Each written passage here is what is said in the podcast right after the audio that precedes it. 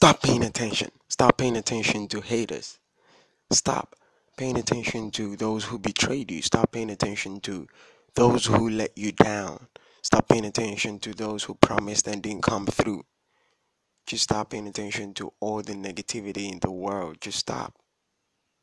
If there's anything that this lockdown has taught me, it is to focus all my energy on my dreams and my aspiration. And I hope you get to do same.